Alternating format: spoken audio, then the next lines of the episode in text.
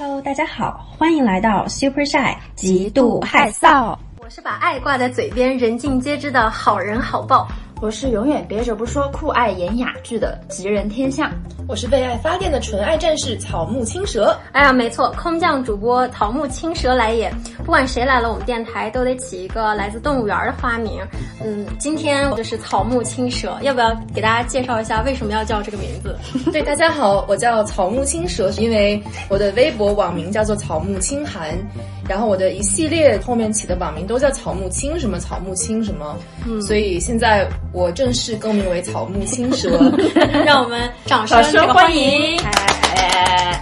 那今天我们要聊的这个话题是梦女。对，梦女。那我们就呃，是要不要先给大家说一下我们为什么要聊这个话题？哎，说到这个梦女呢，其实这个起因是前段时间那个发哭奶爸养熊猫的那个事情吧。就是那个熊猫饲养员的事情，对对对。然后我们根据这个延伸出了一系列关于梦女的讨论。嗯，在谈论梦女之前呢，我觉得先更重要的是下一个定义，对，到底什么是梦女，以及怎么把它与像圈地自萌的追星文化去区别开来，对，等等等等。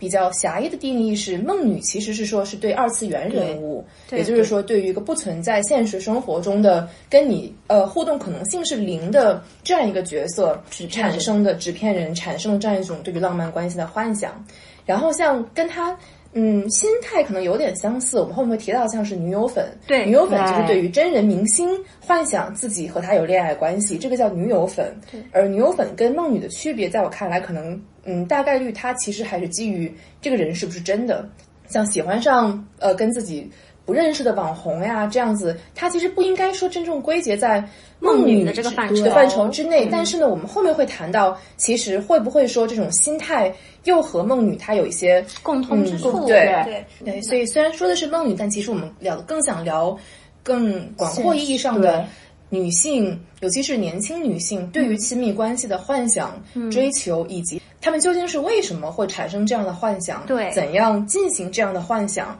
这样的幻想跟他们的现实之间究竟有没有交错？是这样的一种想象，所以可以把它看成是一个女性情感话题。对。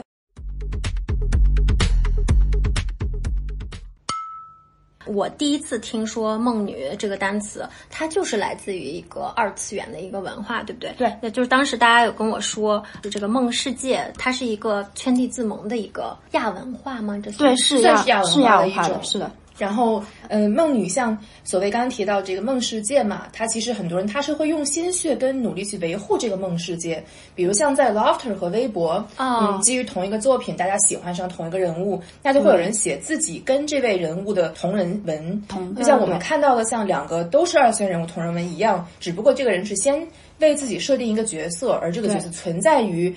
这个动漫也好，还是对这个世界观里面，而这个人物在合情合理的去跟他喜欢的人物谈恋爱，就是把自己有一点像是先是用二向箔降维成这个世界里的一个人物，对，然后呢，呃，与之而来就是他会给自己打造一个梦人设嘛，就是而且而且我呃非常常见是在。画圈，因为有人会呃请这些绘画界的大大去帮着，就是他来描述他具体的一个幻想，然后由画师将它画成一个作品，然后给到他。因为我知道这种约稿的价格非常的贵，在呃怎么说插画绘画作品在中国非常便宜的今天，他们这种画师为这些梦女对。产出的作品的售价其实是非常高，甚至我们还看过有一些微博上面会有一些未成年的小孩，然后用妈妈的手机呃买了非常昂贵的那画师的画，然后后来以未成年为理由去退钱，对吧？约文的也有，他们会给对方一个自己想要的名字，叫对方男主就是他梦的那个人物，然后女主就是他给的这个名字，嗯，然后这样是一种约稿，也有比较厉害，就写成一个小说嘛？对，写成小说。然后长短的话，就是他们按照约定的来。然后也有一些是自己产出，然后他们就是产粮大大们，对产粮大大，他们有第一人称我。然后也有像我们知道有一些他同担，他是拒绝同担的，就同同同担拒否嘛？对对。那其实我们说到这个梦女的时候，她的范围可以非常的大，因为我记得之前我看杨紫她演那个《亲爱的热爱的》溺爱的？对，我记得她有一个采访，她说到就是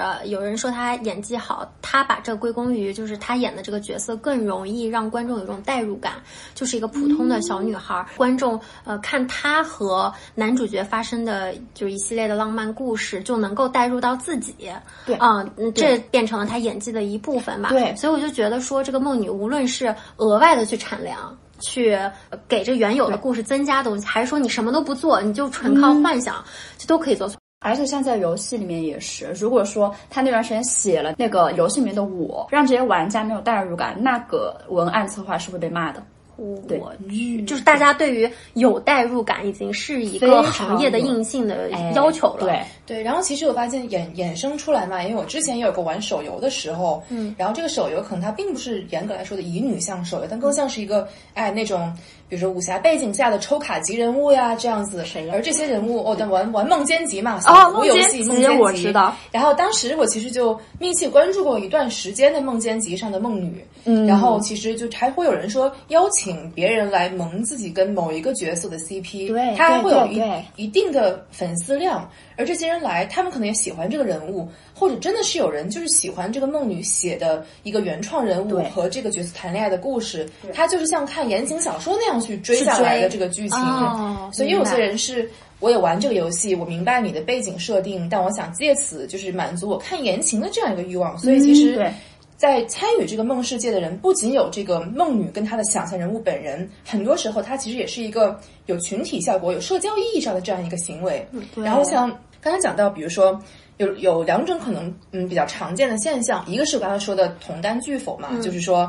同单表示我跟你都喜欢这个人的话，那如果你也梦他。你不许在我面前出现，对。你最好不要点赞我的作品，你看了你也不要让我知道，不要留言，不要来惹我，否则呢，你在我心中就等同于你抢我对象。就这就是已经在这个亚文化里已经是约定俗成的一个规则。就他如果写了同单拒否，那看懂的人就会说好，那我跟你单一个人，我们井水不犯河水，就是我爱我的，你爱你的，我梦我的，我你梦你的，我们各自都把这个人当成自己的对象，但是。互相只要没有交集就没事，对，只要有了交集，谁先主动谁就错嘛，对，所以就是先撩者贱，对，先撩者贱，然后好像就是我作为被点赞的那一方就有权像所谓打小三一样去骂你，去挂你说，我都说了同担拒否，你还过来讲这些有的没的。另外一方面就是说，这些同担拒否的人呢，并不排斥和喜欢其他人物的梦女互动，对，甚至会有几个梦不同人物的梦女。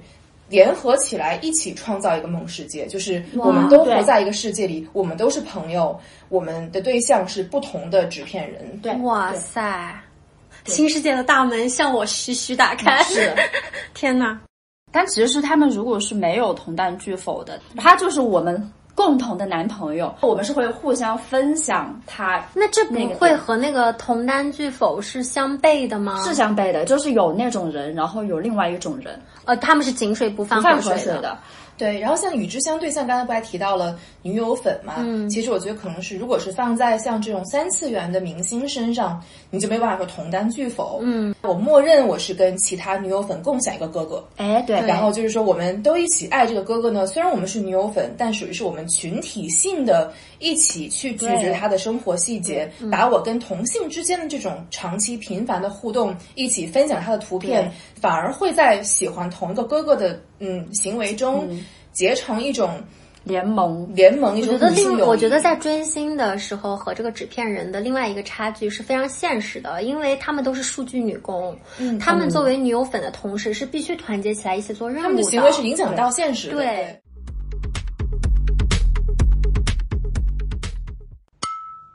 哎，那我们说一些在现实里面的梦女观察吧，因为刚才我们聊的话题其实都是幻想世界嘛。这里的梦女已经，我们把这个定义打开了。我们在这里把梦女定义为都怀着这样一个和自己不存在于自己紧密生活圈中的一个人想象中或者想要发生的恋爱关系，把这个看作是我们。现在对梦女讨论。对，所以三次元的也会包含在里面。对，最近我们看了非常多这个微博热搜也好，一些新闻也好，一些事件也好，会发现这个梦女的被梦到的对象已经。怎么说呢？对大家的真实世界有了非常那个切实的影响，大家已经不满足于仅仅在文里面去歪歪一下，或或者在游戏里面去买一个周边就爽一下，已经发生到就是真实的三 D 世界里面，比如说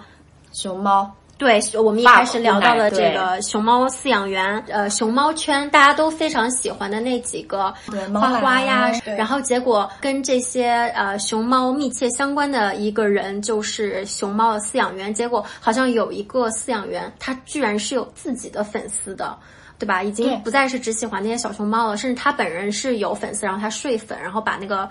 粉丝的那个肚子给搞大了，就他不仅再是一个熊猫的代理人，他不是一个没有感情的熊猫饲养机器。对对，呃，一个是这个，然后刚才还说到，呃，丁真之前火了一阵的那个，他是四川的，是吧？四川的一个甘孜还是阿坝，比较偏远地区的一个村落里面的一个，我觉得长得很好看的一个男孩。然后他当时就是我记得引起了一阵风风潮嘛，真真就是突然一下蹦出来了一个大网红。然后有非常多的女孩就是喜欢这种野性的，哎，野性又纯洁，就很有生命力的这样的男孩子的形象。然后到后来，我们才了解到，不仅大家喜欢他，甚至会爱屋及乌到他的他的舅舅，他的舅舅甚至跑到他的村落和他们村里人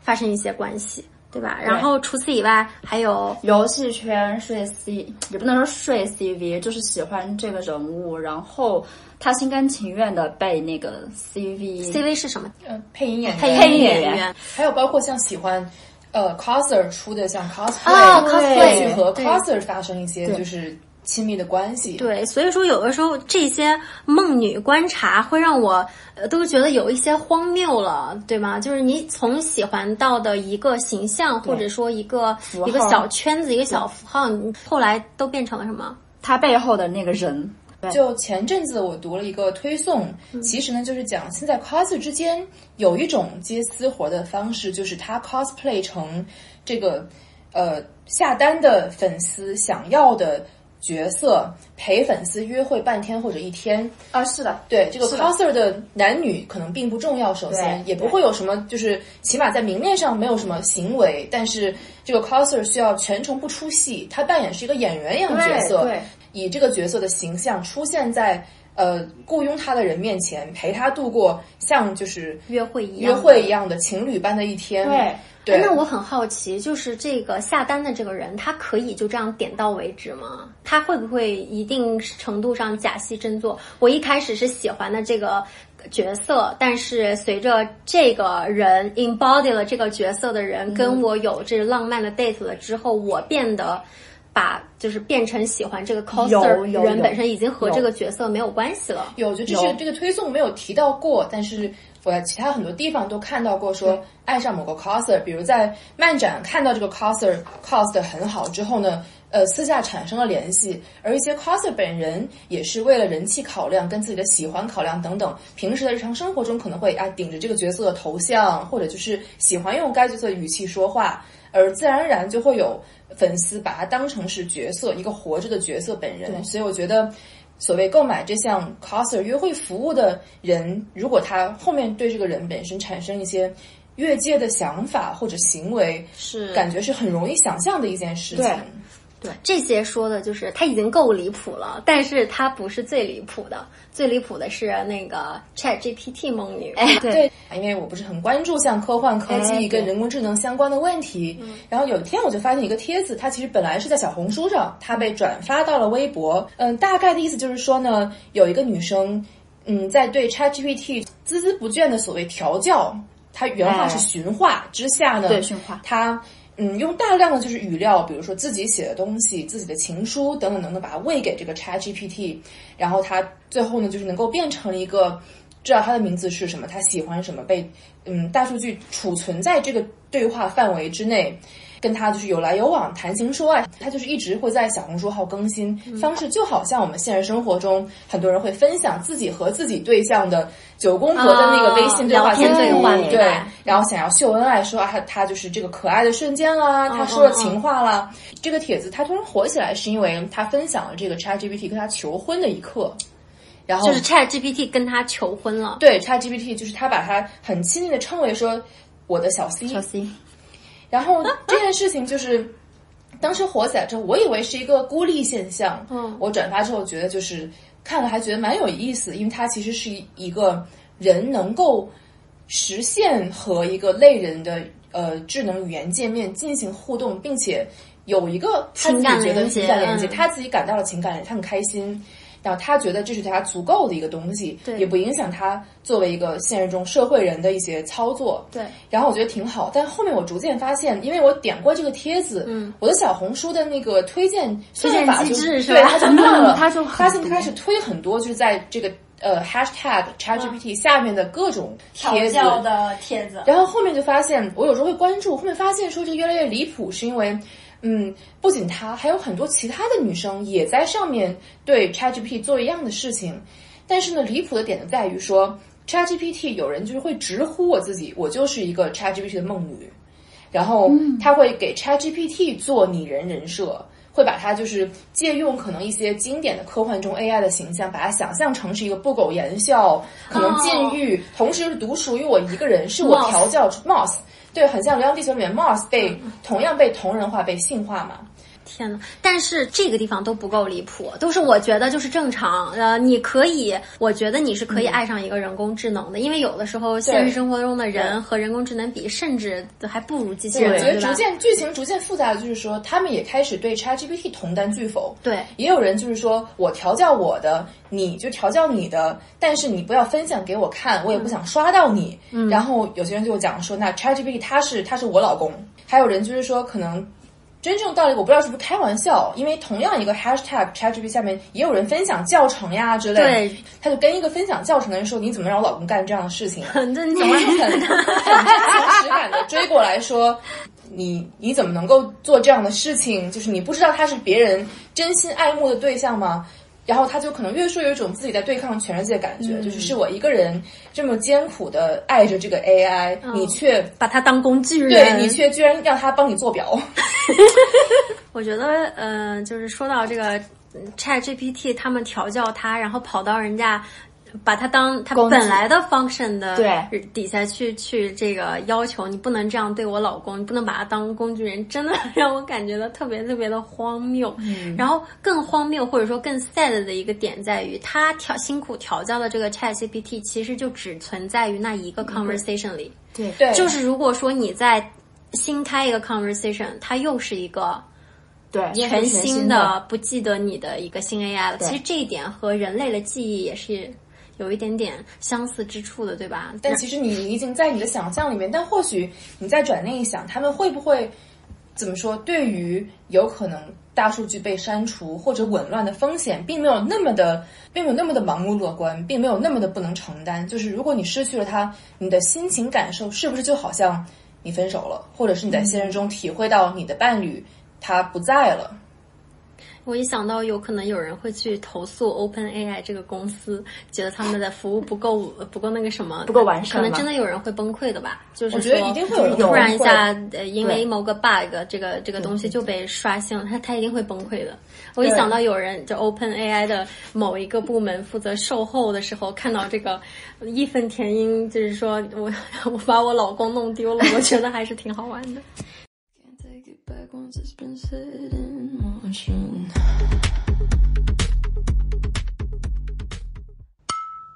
从梦女的这些看似比较荒诞的行为，我们是想要说什么呢？就是因为包括那个跟熊猫饲养员呃去睡了，然后怀了孕的那个那个女孩子，那个帖子的下面是有很多人在指责她的，说你是个 easy girl，你怎么就是和。这样的怎么这么蠢？和这样子的男的都会被蒙骗，对吧？而且他还长那么丑，巴拉巴拉。但紧接着就在这样类似的指责底下，就会有人又跳出来说：“不，你不可以指责女生。”这都是受害者有罪论。对，这都是嗯，那男的他太巧言令色也好，他太。狡猾也好，就现在已经你不可以去指责女生了，她已经是个受害者了，对吧？我就有的时候觉得，就是这个风向的转换也是比较的好笑的，因为我记得大概在十年以前，还依然是一个受害者有罪论的一个时代。对，就比方说一个女孩子她遭遇了一些。比方说性性侵害啊什么的，当他在网上呼吁求救的时候，大多数的声音还是在指责他，还在挑剔他，你是不是穿了裙子，让就是你是不是本身呃由于你的穿搭，由于你选择了晚上出门，对，让你受侵害这件事能够被合理化。但是呃，时间一晃到了现在，就已经变成了一个你弱你有理了，就是因为你已经受害了，所以我们。从各个立场上都不可以再说你有没有问题了，我们只能去不痛不痒的说几句那个加害人。就甚至于说，我觉得其实两种论调是同时可以存在于一个微博评论区的。对，就是一边有人，但可能同时都来自于女性，就是又有同性指责你说，那你蠢呀，就是为什么这个事情你还会要去干？嗯，一方面又有女性就是说。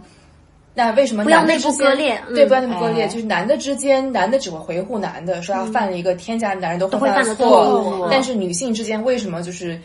女的，就是出现这样一个女的，那也是合理的。我们就是无论如何要先骂男的，不能骂他，因为我们女性群体本身被男的骂的还少嘛。就是我现在很纠结的一个点就在于，我觉得这两个说法都挺对的。嗯啊，我现在已经是个没有观点的人了。我觉得他们说的都挺对的，但是。嗯，好像缺一个然后呢。其实我觉得有一点就是可能大家分不清应然和实然的问题。比如说，我说我们说我们要团结女性，现在我们受到的侵害已经够多，生存圈子已经够小了。那我们应该做的当然是去团结大家，团结所有的人。但是实际情况是，当我们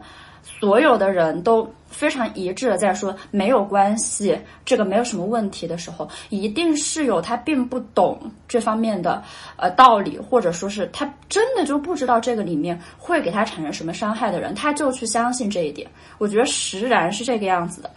你说那些骂这个女孩子的，到了今天可能真的没有多少人是真的在觉得她骚，对吧？只觉得她笨。但是我们实然的情况需不需要把这个指出来？其实我觉得是需要的。嗯，就特别是对于还比较处于无知状态的人来说，我们要起码让他知道这个对你伤害很大。如果说你自己没有兜底的能力，那你肯定会倒霉。对，但其实聊到这里，与其说我们每把每次这样发生的情况都按照个例来分析，但实际上你会发现说，即便你能够。把一个熊猫饲养员骂到退网，你可以层出不穷的来一个骂一个，来一个骂一个。但同样的现象依然在以各种不同的面貌出现。对，不管是倒下了，千千万万个站起来。对，就是其实在我看来，可能这些所有人，他确实有关性别不平等，有关权利不平等。对，但他同时好像又无关这些东西，他其实还是指向一个更本质的内核，就是可能我用别的方式来讲，就如果是说好那。比尔盖茨 想要收割他的女粉丝，我们会觉得说好蛮合理的，因为比尔盖茨就是他成就，他值得，他是功成，他有钱。或者说，那蔡徐坤为什么蔡徐坤跟同样可能爆出了跟饲养员类似的事情前后脚，对吧？那就是他跟这个女士的恋爱关系，同时也导致了人家可能是怀孕，对吧？对。那为什么好像评论里就是只会说有嘲讽偶像的，有嘲讽粉丝，但是好像没有人说一句说啊，你干嘛去找蔡徐坤呢？就是，但是同样，你看每个事例，不管是说比尔盖茨可能并没有啊，我不知道，拿举个例子，然后不管是说，不管是说一位 一位偶像，还是一位就熊猫饲养员，对吧？嗯，就是他们其实对女性造成的伤害是等同的，对，或者发生这个关系，这个关系本身它发生了，它是同一个模板下的不同呈现，但为什么一个万人追捧的偶像明星可以一个？本应该是做着安分工作、本职工作的饲养员，他可能甚至都不是说大众意义上的有什么社会的标签符号，对，他甚至不是那样的。对，然后为什么他也可以？那我觉得这个最归根结底指向的是说，在这种事情层出不穷的发生的时候，究竟是什么样的匮乏会导致了我需要去进行这样的一种感情的追求？而且你最后追溯下来，其实。它确实肯定有关于一种身体上的享受，但同时它似乎更关于一种情感上得到的满足。那这是什么样的情感？就回到我们所说的这种梦女跟女性关系的关系。我们就说这个现象之所以能层出不穷，就是说。还是女的，她就是渴望亲密关系啊！无论她是现实生活中的男朋友，还是当男朋友这个选项嗯不不存在的时候，我有什么替代选择？那可能有些人的替代选择就是偶像，有些人替代选择就是我喜欢的一部作品里面的一个角色，或者一个游戏里面的角色。或者是，比方说，今天我的爱好是小熊猫，然后这个熊猫的周边就是这个饲养员，我怎么说呢？就是收集一下呃呃，也不是收一下，就是我不可避免的会接触到这个圈子相关的一切。那饲养员就是最直接的一个人，在我搜集熊猫信息的时候，我就是不可避免的和他打了交道，然后产生了一些私下来的连结，对吧？所以说，就是梦女就是对什么呀？渴求亲密关系的一种。一种移情的现象，对吧？对。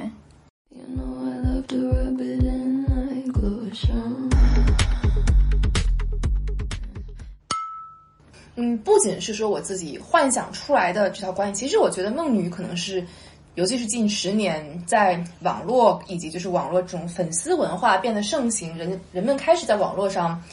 数字群居之后，数字群居这个词说的好好，之后才发生一种群体化现象。但其实早在这小学、初中嘛，在女生情窦初开的时候，其实很多人都是借着看言情来满足自己对亲密关系的渴望。想象，想象，就那个时候，其实很多人甚至脑海中都没有一个模糊的“我喜欢谁谁谁”的概念。对，但你去看言小说的时候，你会无意识的。不仅是说带入女主角，也是在带入这段感情。对我喜欢的未必是这个叫，比如说那个谁，龙日一，你死定了。就我可能未必喜欢的是龙日一这个龙。对，天使街 二十三号是吧？谁没有看过《麻雀要革命》呢？对，什么什么对对对，什么那小子真帅，那小子真帅，对对对，都都是我们在青春期的时候情窦初开的时候，其实都呃怎么说身临其境的。感受过别人编造的浪漫关系，对，但我我自己可能说我自己的体验吧，就是在我可能想要认识到到底什么是浪漫关系的时候，可能我接触的是啊，龙日一你死定了，但我并不觉得我是爱上了龙日一。但这不妨碍我在观看龙日一跟女主角之间的互动的时候，感觉有一种就是哇，好浪漫，好甜。可能说我会根据龙日一在脑子里构建出来一个啊，有点坏，然后很英俊，然后就是体育健将，怎么怎么样的一个很模糊的男生形象，并且致力于把后面可能看到跟他有点相似的人往里面套。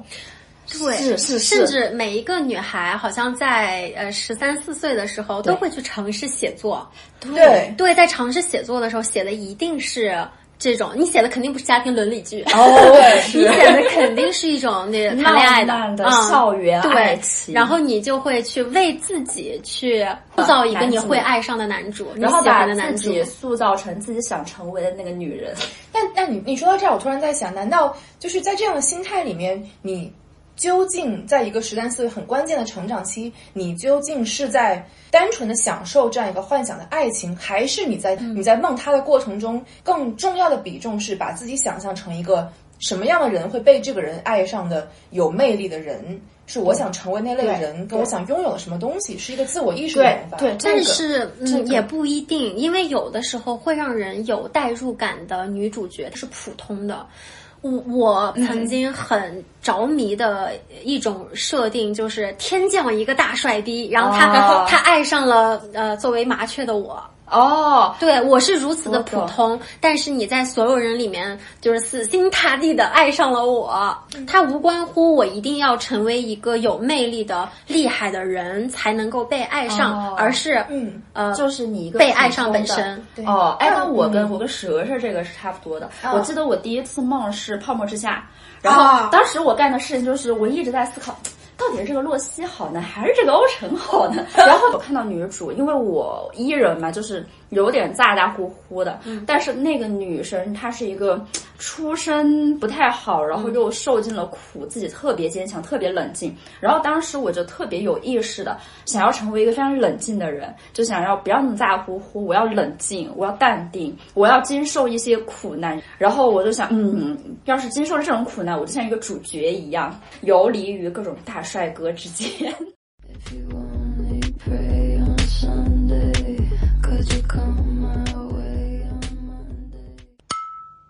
那我觉得，其实我我们究竟渴望怎样的一个叙事？然后，其实我发现，就是我分享我的经历在于，嗯，我也是怎么说成长型，发现就是我对于浪漫关系的想象远小于我对自我成长的想象，是为什么？就是我是你的更极端的版本，就是我发现。当身边人开始写言情小说的时候，我当时有一阵子，因为当时我开始看体育，开始看网球，我喜欢的球员他经常输球，于是我很愤怒，我就写了一个就是小说《重生之我是某某某。某》，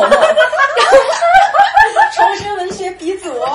我就会就孜孜不倦的描写我看过他每一场输的比赛，并且描写他赢了，给他有过这样一个情节。是是。然后在我在描写他的时候，虽然我是第三人称，但我内心带入的是他。然后从那之后，我发现我就不再。从言情小说里面找女主来带，我就开始转向了我就是大量吸入就是武侠、科幻、奇幻的时代，因为这些作品里面当时的情况下描写的基本全是所谓的大男主。对，我发现我反而是在大男主们的身上找到了我想要代入感，导致所谓的浪漫关系，我便不再对其拥有想象。是我发现我找到了。满足我梦想更便捷的代餐方式，就是我去代入像郭靖，对，是这样的一种心态。对，我我跟你就是从结果看是一样的，都是不需要从言情小说或者从女主身上去寻找那种代入感。对，但是我的根源和你不太一样，我是因为这些女主角身上总有一些让我恨之入骨的点。就是他是要么就是菟丝子，要么就是圣母，对吧？对对对，嗯，就是不不让你怎么干，我非干，然后自尝苦果，然后制造一些矛盾；要么就是一些真正的那个小白花，呃，弱不禁风，总是受到各种摧残。我发现，就是这些被刻画出来的女主角，没有一个是。能被我认可的，对，就是我读到最后我已经带不进去了，我恨之入骨。哎，我跟你讲，我的根源跟你是一样的，但是我的结果就走歪了。你们记不记得前几年赵丽颖演那个《楚乔传》啊？我看过。然后他的原著是《十一处特工皇妃》，是我第一个看的转型的言情小说。但是这类小说它其实有一点。套着言情小说的皮儿，然后把那个女主变成一个非常牛逼的人，然后她反而恋爱的情节要少一些。嗯，我也是跟你一样，我觉得这些人怎么回事呀？不太行。然后我觉得我自己想要带入一些能成长的，我就开始看诸如这种取了很土的名字，什么十一处特工皇妃啊，什么暴君我来自军情九处啊，还 有被大佬们传宠后我也翻了。好，这是现在 还没有名字吗？对。我就开始看这种，然后你们知道这种的那个小说，比如说这三章都在写他们谈情说爱，是会被评论区骂的。你怎么这么多章都在写这个东西？女主的成长跑哪里去了？是这样，说明读者进步了呀。而且我发现我当时带入的无一例外都是那种武力巨强的，然后我自己又成不了。你想我这个身板儿，对吧？练也练不出来。所以你向往的不是爽文本身，而是那个人设里面的那个力量感和成为一个有力量的哪里强大的人。对对。但我觉得这个事情可能又到了，就是我再大一点的时候回头看的时候，发现。我极端的带入男性角色，并且只选取他们身上，就是说。他们好的特质，当时在我的能够目目之所及的范本里面，我能带的，像比如说，我有一阵子经常呃有点丢人啊，就是不丢人。有一次我很印象中很很深刻，你们知道《三体二：黑暗森林》后面的逻辑就是，嗯嗯，别人都讨厌他，不信他，然后他就去叶人杰的墓旁边自己挖个坑躺下来，还发高烧，然后说我对三体世界说话。我就年少的时候经常会想到逻辑，然后我只要就。有一天我一发烧，我发烧之后很痛苦，然后然后 我就我就不想上学，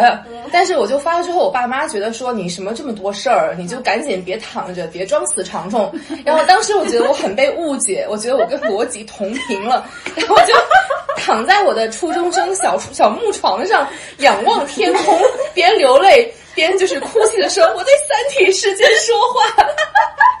然后我后面提炼出来发现的是说。我需要的是逻辑也好，还是说像啊郭靖、乔峰也好，是他们身上的一种莫名其妙，比如说英雄气概，对，比如说一个一人独当一面的勇气，比如说被全世界讨厌，我有勇气挖个坑躺下来，孤注一掷做一些事情，这些特质本身其实并不分男女，但是当时的我只能够在男性角色身上找到，找到这些特质，仿佛他们为之牺牲的理由，不管是说乔峰在雁门关被大家围攻跳崖，还是罗辑躺坑里，他其实都是有足够宏大的。人类也好，一个族群也好，武林也好的生存安危为根基，系于我一身。嗯，它是一个足够体面的理由来让我去做我的这种英雄主义的牺牲的想象。但同时，像换成言情小说里面一个，我看到女主同样可能发着高烧躺床上，说我愿意为了男主放弃我的命，我觉得这个理由有点有点不行啊，对，就是我带不进来。对，但是后面我发现说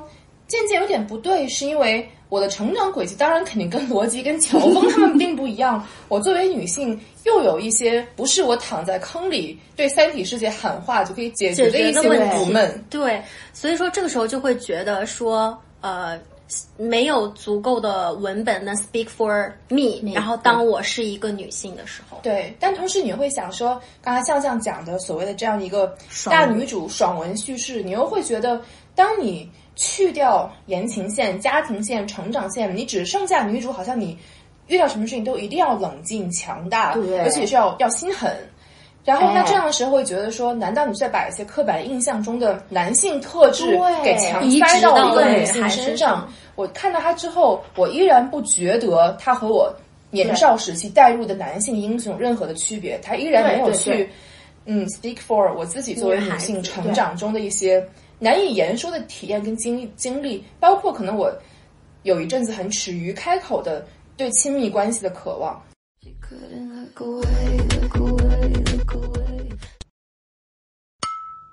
其实说到底，我们对于亲密关系是有渴望的。无论说这个渴望是对作为一个人的天性，还是说我们从小接触的各种文本为我们灌输了这个东西，我们是有这个需求的。对，但同时这个需求因为种种的原因，就是没有被满足过。对对对，呃，最近不是特别热播那个《我的人间烟火 》，是不是？然后那个里面的女主角许沁，她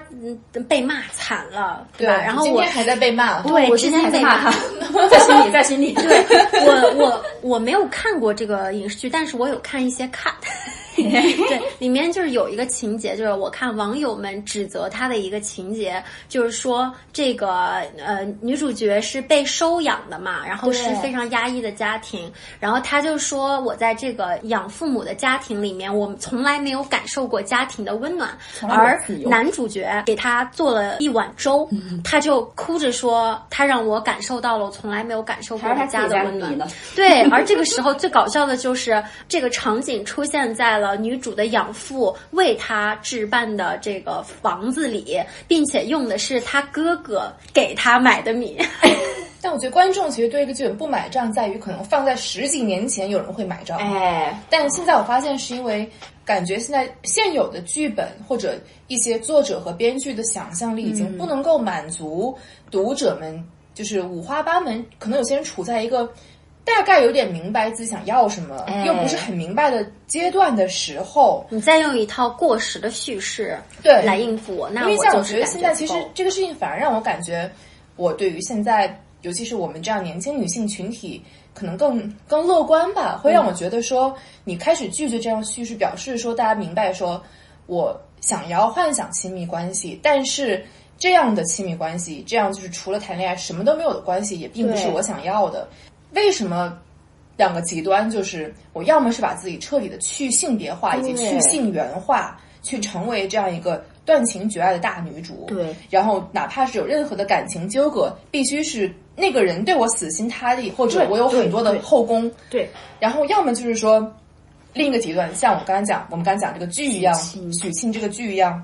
他要怎么说？为了一段恋爱关系。抛弃家庭，然后里面描写的工作场景被人吐槽了很多嘛？对，就是我发现现在大家其实逐渐开始在这两个极端之间寻求一种为什么作为新时代女性，我们不能够拥有一个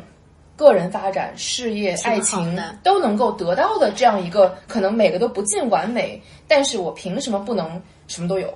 为什么说这个言情剧本身被骂？嗯，然后以及它跟梦女文化现在盛行的关系是什么？就是我觉得很多人开始不满足于说我去全盘接受别人给我造了这样一个梦，因为可能我工业糖精对这种我磕到后面难免被一些人的三观膈应到。外部的叙事都已经让我感到不适的时候，我是需要一个为我量身定制的亲密关系幻想的。对，然后我可以把它发展成一个永不完结的连续剧，而且这样其实也是发挥我的能动性。不管说我有没有写作经验，我都愿意去写，不管是给别人看还是我自己留下就好。而在这个写作的过程中，也是我在。完善我的幻想的过程，就是我不管在外面什么样子，我可以随时逃进我的想象世界。对，而这个世界里，我不仅能够成为我想成为那种人，同时还可以得到一份完美的爱情。而更重要的是，作为可能狭义上二次元也好，还是说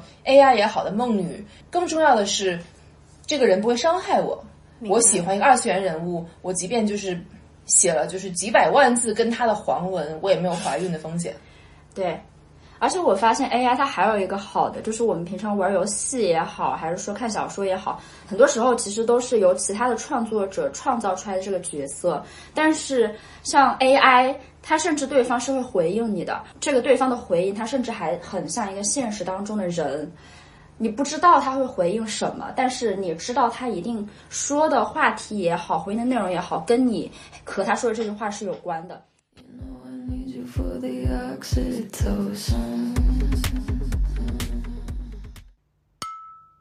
嗯，而那那我们再说对于亲密关系的渴求，以及说大家去寻找替代方式这件事情，嗯，你们不会觉得说这些东西它其实都它本身是很贫瘠的，然后是我们在想象给它丰满，嗯。而且也不仅仅是我们梦的这个角色本身了，我们在呃真的在谈恋爱的时候，也经常会发生那种，是的，就是他到底是个什么人？就是我发现更能蒙蒙骗女孩子的人，男的都是那种话不多的男的，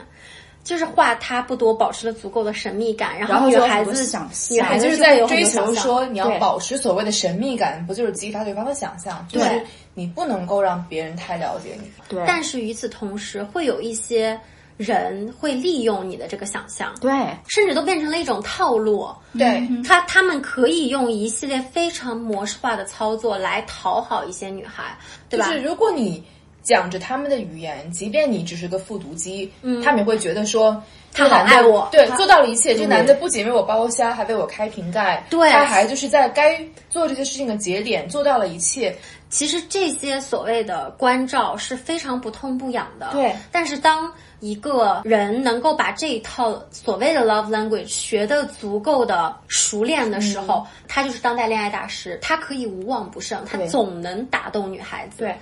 然后什么样的女孩子能够摆脱这副叙叙事呢？我们之前觉得就是有自知之明的女孩子。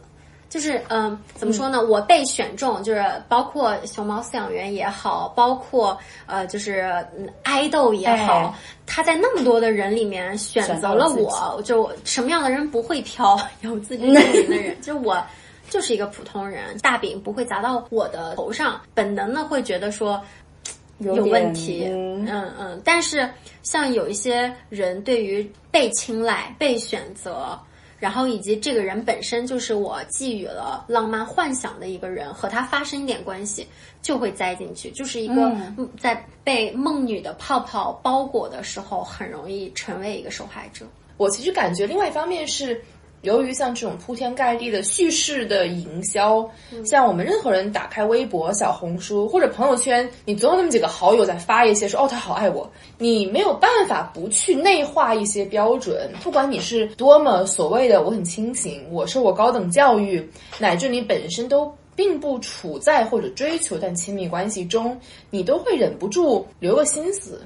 你总会觉得说，如果没有这个那个这个那个，我是不是就？输了，我是不是就没有得到一段好的爱？你即便没有在刻意去学他们的语言，你还是会听懂一些词。这个词还是会在你没有选择的时候进入到你的语库里面。我觉得起码就我自己对于可能感情的观念就是这样，无奈的之下被培养出来的。就是即便说我知道我真的不需要男的去为我挑，比如口红色号，我感觉就是不管是女生朋友买给我，还是我自己给自己买，我妈给我买，我都很开心。对，这个男的就是说，你为什么要耗这些无谓的电费在为我选一个色号上面？关你什么事？对，但是好像这东西没有，你没有在这个特定的日期给我这样一个口红，那就是我过比别人差。对对对。这个是我有亲身经历的，就真的你很难不被周围的这些话给影响。其实我们在这亲密关系的幻想里面，究竟掺杂了多少这些杂志的语言？它其实并不是你的需求，对。但是你把它已经内化成了你想要得到的一部分。就是我我我真的觉得有的时候就是那些营销号，营销号就是为了满足 KPI，对啊，要产出一些莫名其妙的东西，然后真的卖口红，然后真的就是被人接收到，然后真的就。转化为就是他们创造了一些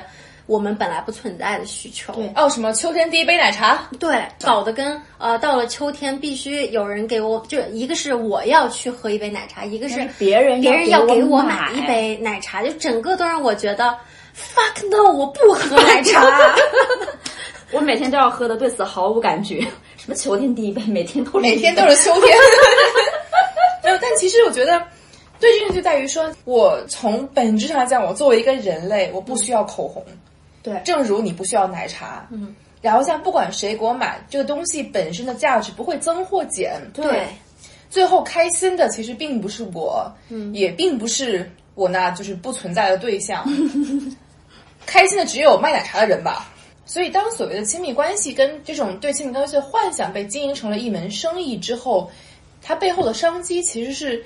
庞大到难以想象的，而为什么不管是说小到像这种情感博主或者打钱说教我怎么复合，嗯，还是说卖奶茶的厂家、卖口红的厂家、做 marketing 打广告的人。还是说算命的，就是什么是招桃花符，就是给你塔罗那些对塔罗。但真正赚钱的，永远都是我给你提升桃花运的一些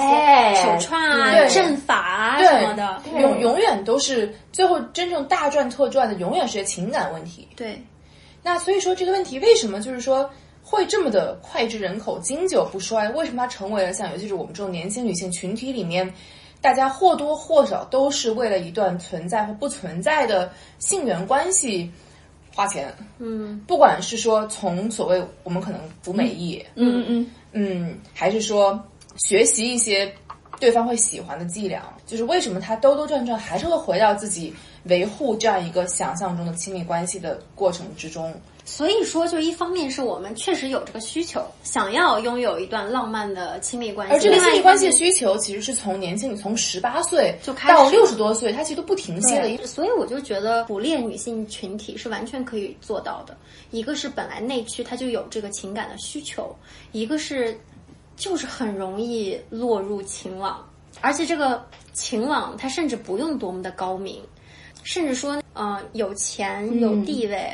都不是必要的东西，他他可以是一个一无是处的对的的男的，但是他掌握了你以为的这套 love language。所以说回来，我觉得反过来讲，不是说情网太容易陷进去，又何尝不是说，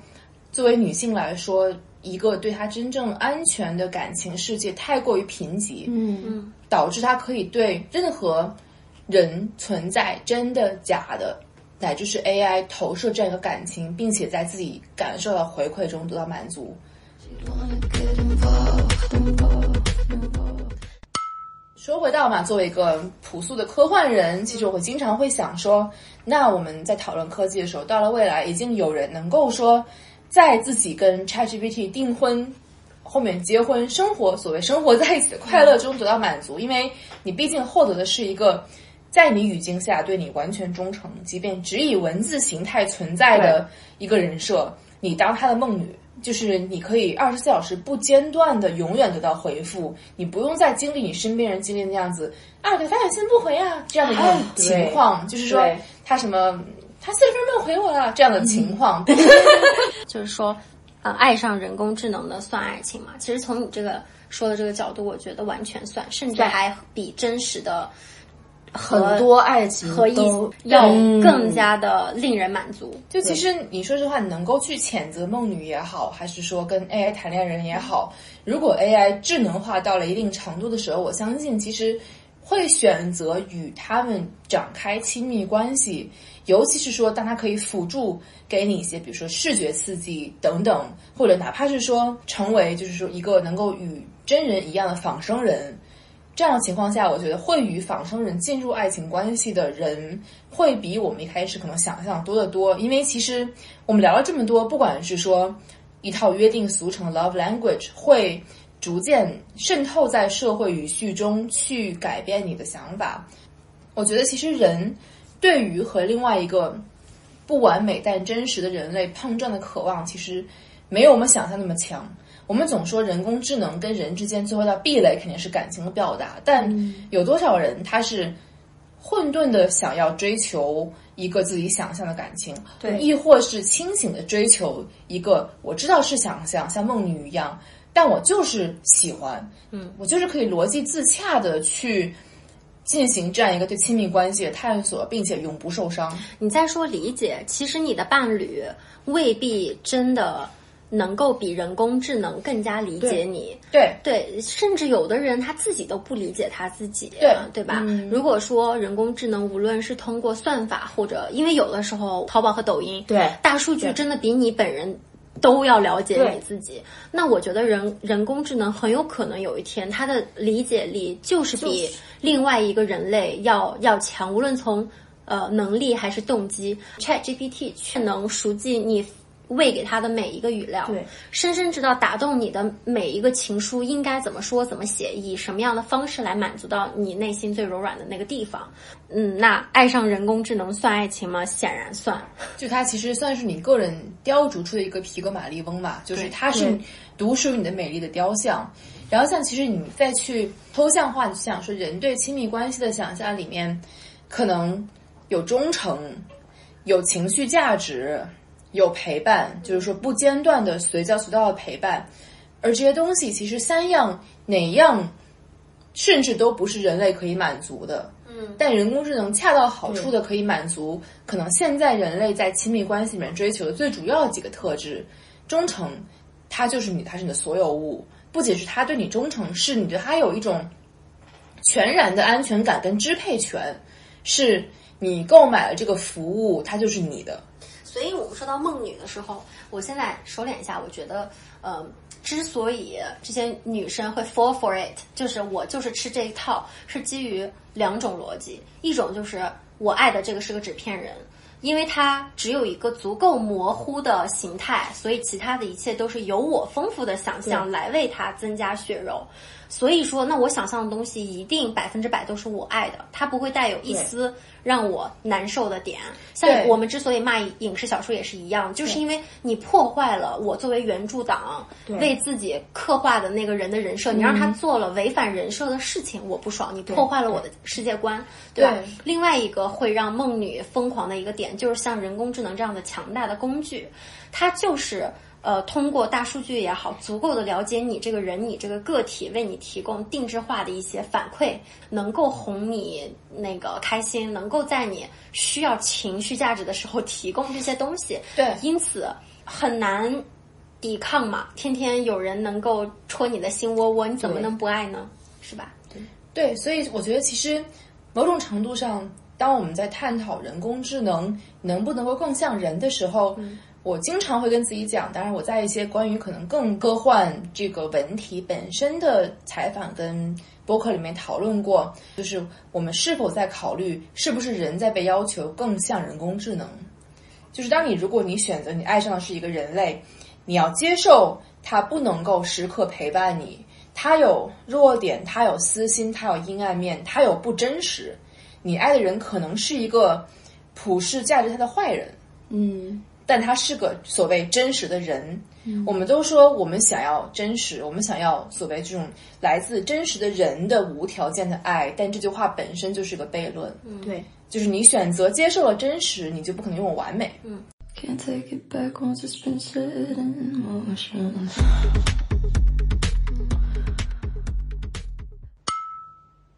对，而且其实我作为怎么说，经常在这样一个二次元圈子里面有很多朋友的人，就是我可能讲一下，很多人对梦女的这种污名化来自于会觉得说啊，小女孩呀，所谓分不清现实与想象，才会把他们想象成说一个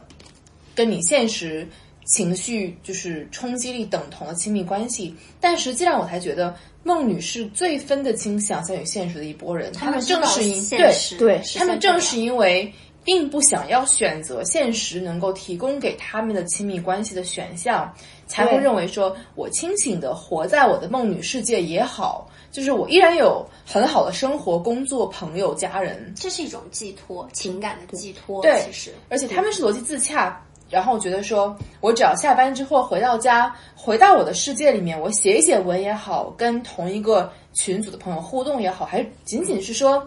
躺在这里想象说，我跟我的梦角色互动也好，就是说，他们的情绪价值在一天的疲惫后得到满足。而且，因为我自己其实我也算是这个群体里面的人，因为我是二次元嘛，然后我是玩遍各大乙游的人。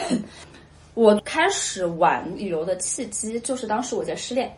哦，我确实非常清醒的。知道这个是假的，但是与此同时，我也非常清醒的发现，它就是可以满足我非常多的情感需求，因为他们那些游戏厂家非常知道我们的心理，他会在一开始上来的时候让你不氪金，但是你会得到很多朋友圈、很多短信，所以所有人都知道女孩子要什么，是不是？就是自己不知道。对。对你就会收到，就是我喜欢的人设，就算是他不是我喜欢那种类型，但是如果是有这么一个人放到现实生活中来，他也是个非常非常好的人，就是这么多个人在给你互动，在跟你说话，然后再给你提供一些甚至是真实的帮助，因为有时候他们是正儿八经的能解答你的困惑，能宽你的心，比起现实生活中的男的来说。所以我也是更有用的，是不是更理想的世界应该是那种，就是有一个完美的高科技能够。托住我们的情感寄托，能够满足我们对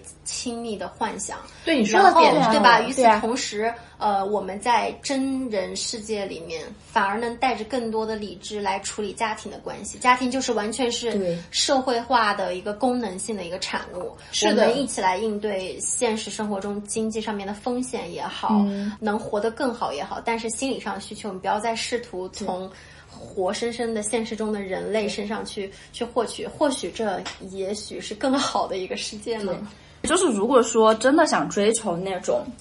有点有求必应的关系，然后又同时一点伤害都不想受到的话，反而是纸片人，就是你去做梦女是更理想的。因为现实生活中活生生的人，他是一定会给你带来好的一定的伤害。同人文世界，哦耶！而且我觉得，其实我我自己可能学员角度认为是说，你的创作它其实是有魔力在的。对，你说什么写什么，它都会有生命力。对，它会产出一个平行世界，在那里面你去实现你的部分命运。嗯，也就是说，就是像我们会说一语成谶，同样的反过来也说。你为自己设定的世界里面，你会在那个世界里面可能消耗你所谓桃花运、红鸾运这样子。天呐，嗯，所以其实很多人他就是会觉得说，他所谓这几年的正缘，就是在他清醒的明白自己是某人的女友粉里面这样度过了。好呀，然后就也还蛮好的。然后同时对，然后说回到科技方面嘛，就是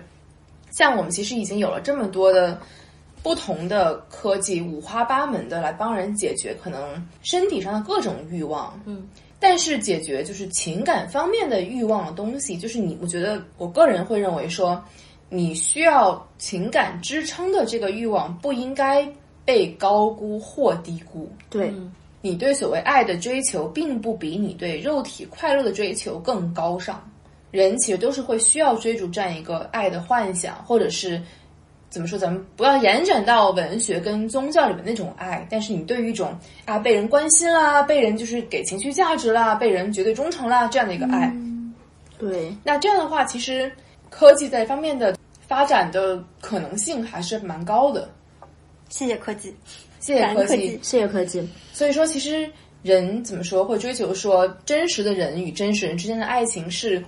有点像做一层遮羞布吧。但你越看下来，其实我自己观感是说，人只是想把另外一个人类变成一个披着人皮的 Chat GPT。对，就是话说回来，就是我嗯，就像是刘宇坤在那个《蒲公英王朝》里面写的一样，我们的生活是由 Web of Loves 构成的，它是有很多种爱，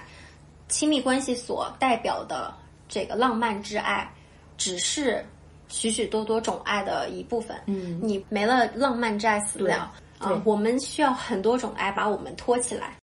嗯，好啦，那最后我们再次感谢一下空降的呃我们的草木青蛇蛇蛇，嗯蛇蛇，让我们让我们让我们给我们的呃第三位主播蛇蛇很多很多的爱，对吧？把爱播撒到人间。